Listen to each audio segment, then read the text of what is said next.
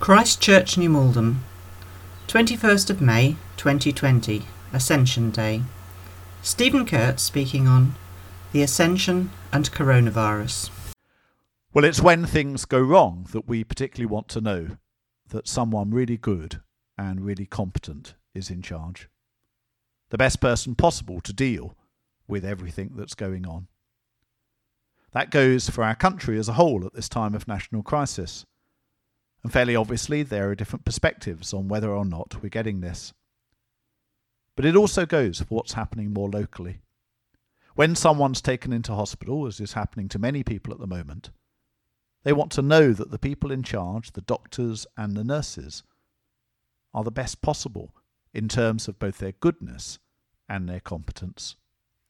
Now, happily, most people are very confident in the care of our wonderful NHS. But human beings, even capable and highly motivated ones, can never fully live up to what we want from them, can they? People in charge of anything, particularly when circumstances are really difficult and demanding, make mistakes. They get stuff wrong. Not usually because of intention, but because of frailty. And it's then that we need to know that there's someone in charge at an ultimate level someone who's not only all good and all loving, but all powerful and all wise as well. And that, in a nutshell, is what the ascension of Jesus Christ is all about. Because what it proclaims is that Jesus Christ is enthroned in heaven and therefore is in charge of the world. This means that Ascension Day is really just as important and just as deserving of attention as those other key Christian events of Christmas, Good Friday, Easter, and Pentecost. But it doesn't often feel like that, does it? Even really committed Christians will often be none the wiser about Ascension Day and why it's important. Christmas, Good Friday, and Easter, clearly very important. And Pentecost as well, because it marks the coming of the Holy Spirit. But Ascension Day, by comparison, is something that most people are hardly aware of. So, why is this the case? Well, it's partly because of the day on which it occurs. After his resurrection, Jesus spent 40 days teaching and instructing his disciples before he then ascended into heaven. Easter Day is always a Sunday, and 40 days after that is therefore always a Thursday. And that, together with the fact that in this country at least Ascension Day isn't a public holiday, is one of the reasons that it can often pass unnoticed. But there's a more important reason as well, and it's based on a major misunderstanding.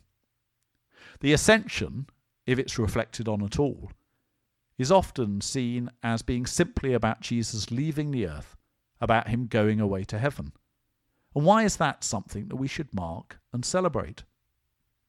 This is, as I say, based on a misunderstanding, and at its basis is a confused understanding of heaven and its relationship to earth. Heaven in the Bible, you see, isn't a faraway place, but the spiritual dimension of our present reality.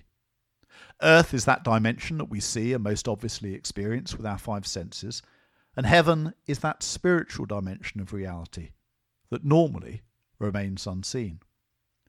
But a major emphasis of the Bible, perhaps even its greatest recurring theme, is how heaven and earth interconnect. That's how the tabernacle and the temple were understood in the Old Testament, as those special meeting points established between heaven and earth. It's also the significance of other episodes in the Old Testament, like Jacob's ladder, Moses at the burning bush, and that episode where God opens the eyes of Elisha's servant to see the spiritual armies of God surrounding and protecting them. All of these stories rest upon the truth that heaven and earth, rather than being distant and separate from one another, are interconnected, even if heaven remains, for the time being at least, mostly unseen. And Jesus came as the climax of that whole process of the life of heaven coming to earth. That's the significance of the healings and the other amazing things that Jesus did. And it was on Easter Day that his resurrection became the definitive sign of the kingdom of heaven being established on earth. God's kingdom rule on earth hasn't arrived in full, because this will only be brought to completion when Jesus returns and brings that process to completion. That's why we pray in the Lord's Prayer, Your kingdom come on earth as it is in heaven. But Easter nonetheless shows that this joining together of heaven and earth and the amazing future that forms the basis of our Christian hope has already started to arrive. And the significance of the ascension is that as we live between Easter and that promised future when the whole of creation is redeemed, we can already be sure that Jesus is in charge. We can already be sure that he is Lord of the world. And that's because the interconnection of heaven and earth, the intersection between these two spheres, means that the one who reigns in heaven, therefore, rules on earth. Heaven, to put it another way, is the control center for earth. And Jesus being on the heavenly throne means that his sovereignty is over all the earth. And so when Jesus ascended into heaven, it wasn't really so much about his departure or absence from the earth as much as his presence now being able to be everywhere through the coming of the Holy Spirit. Now, that's to anticipate Pentecost, which we will be celebrating on a Sunday in 10 days' time.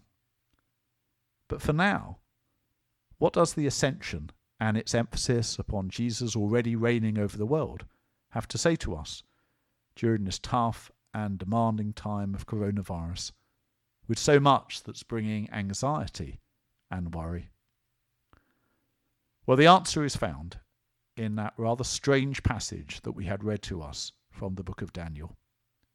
Think of Daniel, and the story that comes most to mind is that one of Daniel in the lion's den. That's in Daniel chapter 6.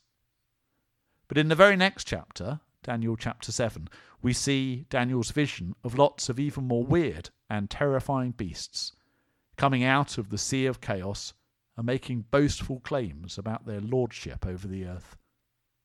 These beasts are given authority to rule over the earth for a time before they are eventually defeated and destroyed.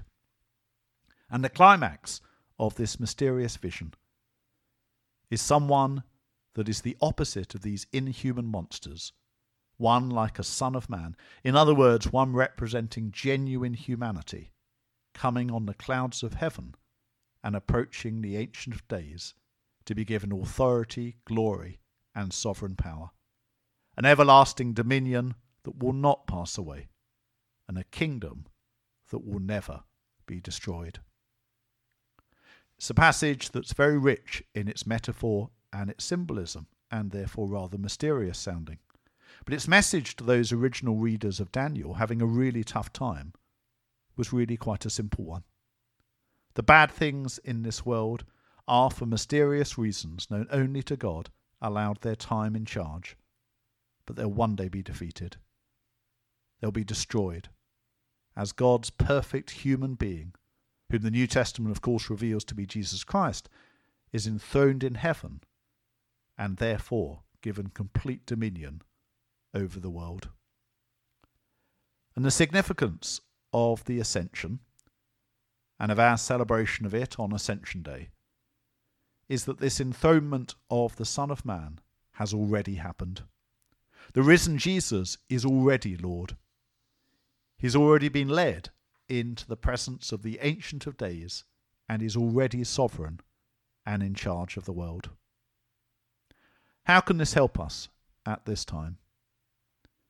It can help us by assuring us that, however things might look, especially at a time such as this, the bad stuff isn't in charge and it isn't going to win. Not oppressive political power where that exists in the world, not hit and miss government, which of course exists everywhere, not horrible diseases like coronavirus and all of the devastation that it has brought, not the inequality and unfairness that has made its effects on some people and some places so much worse.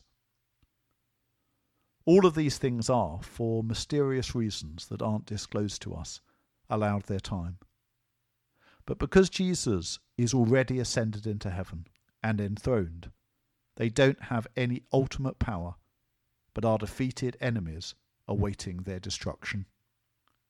Ascension Day isn't a denial that bad things exist in our world and continue to do horrible damage, but it alters our perspective on those things by saying that they're rather like those horrible subhuman beasts in the book of Daniel, prowling around and making boastful claims to dominion, whilst in reality destined for destruction.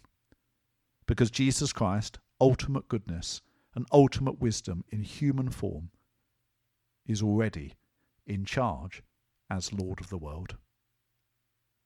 Now, why Jesus is already Lord and hasn't yet made the world into the perfect place that God has promised to make it is another mystery. But part of the answer is found in the message to the disciples who witnessed the ascension of Jesus. Recalling that vision in Daniel, Jesus is taken up on a cloud into heaven, and the disciples stand there staring intently after him.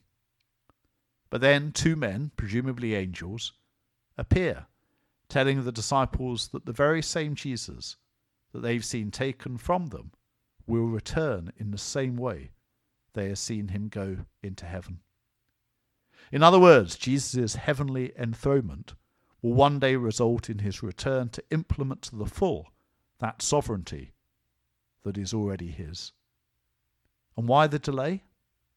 So that we, human beings who bear God's image and have been renewed in that image by what Jesus has done for us through his death and resurrection, and those who already acknowledge him as Lord of the world, so that we can be part of his ongoing kingdom work, equipped by the Holy Spirit, whom ten days after the ascension of Jesus, God gave to the church at Pentecost.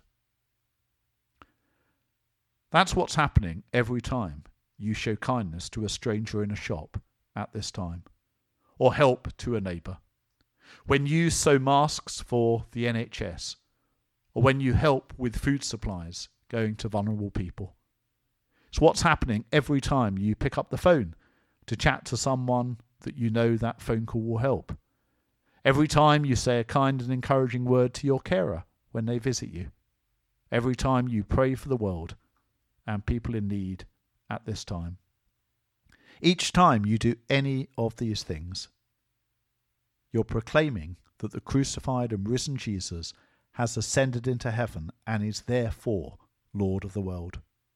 You're proclaiming that the bad stuff isn't going to win because that same Lord who ascended into heaven and therefore rules the world and is working through his followers to advance his kingdom will one day return to this earth and sort everything out, finally and forever.